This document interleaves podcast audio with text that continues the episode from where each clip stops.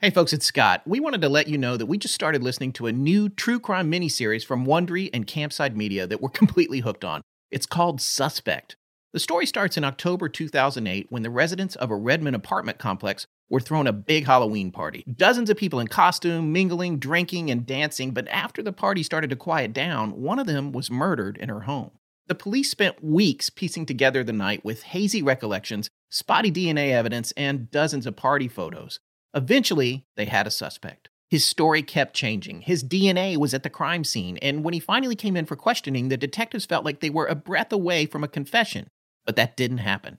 So the police decided to focus their attention on another man, a man with a criminal record whose DNA was also found at the crime scene. And he just happened to be the only black man at the party.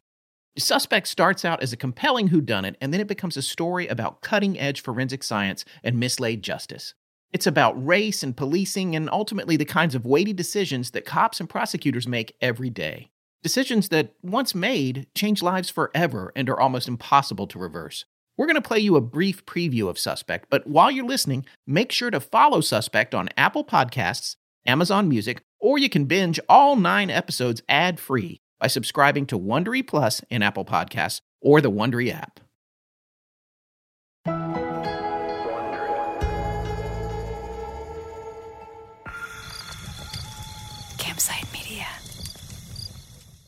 At the time of the Halloween party in 2008, Jay was in his 30s, a successful programmer.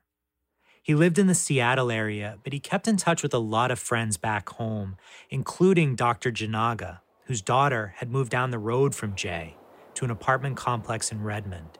Very beautiful girl and uh, very brainy, and above all, she's very caring. I noticed that you speak about her in the present tense. Yes. Yeah. Three days after the costume party at the Valley View, Jay woke up, walked downstairs, checked his phone. He saw a bunch of missed calls from Arpana's dad. He called Dr. Jinaga back immediately, and he could hear his friend was in a bad place. There was no sign of Arpana. She wasn't answering her phone. Her friends, Shri and Lalitha, couldn't get in touch with her either. Jay hung up and tried Arpana himself. Nothing. I called him back and saying that it's going to voicemail, and uh, what do you want me to do? Um, and he said, "Can you go and check on her?" Jay had been to Arpana's place once before, but all he remembered was that you had to walk up a set of stairs to the top floor. To be honest, I don't even know the unit number. So that's why I took the steps. Then I was knocking on the wrong door. I knocked for almost like 30, 40 seconds. No one was there. Then I waited. Then again knocked. No one was reply. That's where I saw the gentleman. I don't even know who he is. The guy Jay saw coming towards him was in his mid 20s with a goatee and sideburns, average build and height. It was Cameron Johnson, Arpana's next door neighbor. And I asked him, Do you know this girl? He said, Yeah, I know. So I asked him, like, where she lives. By then, me and Cameron, we both were standing just in front of that apartment. Jay pushed gently on the door and a bolt fell off. Someone seemed to have bashed it in.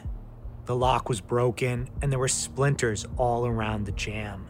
Then I turned to Cameron. I asked, like, hey, looks like somebody broke her apartment. What the hell is going on? Right? So can you come and help me out? And he said, okay. Then we both went inside apartment.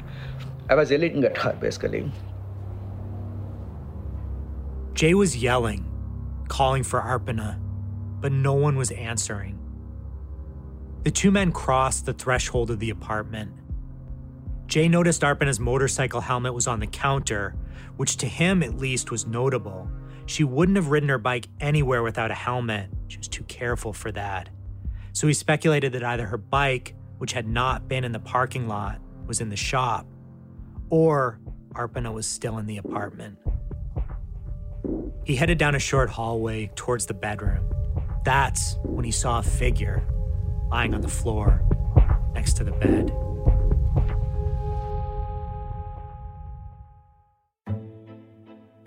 I've spent the past two years talking to everyone involved in the investigation into the murder of Arpana Jinaga, the cops, Is somebody lying to conceal something that they didn't want to tell us? the lawyers, We get the police's version of events, and then we usually get their criminal history. But if those were the only facts, everyone would be guilty.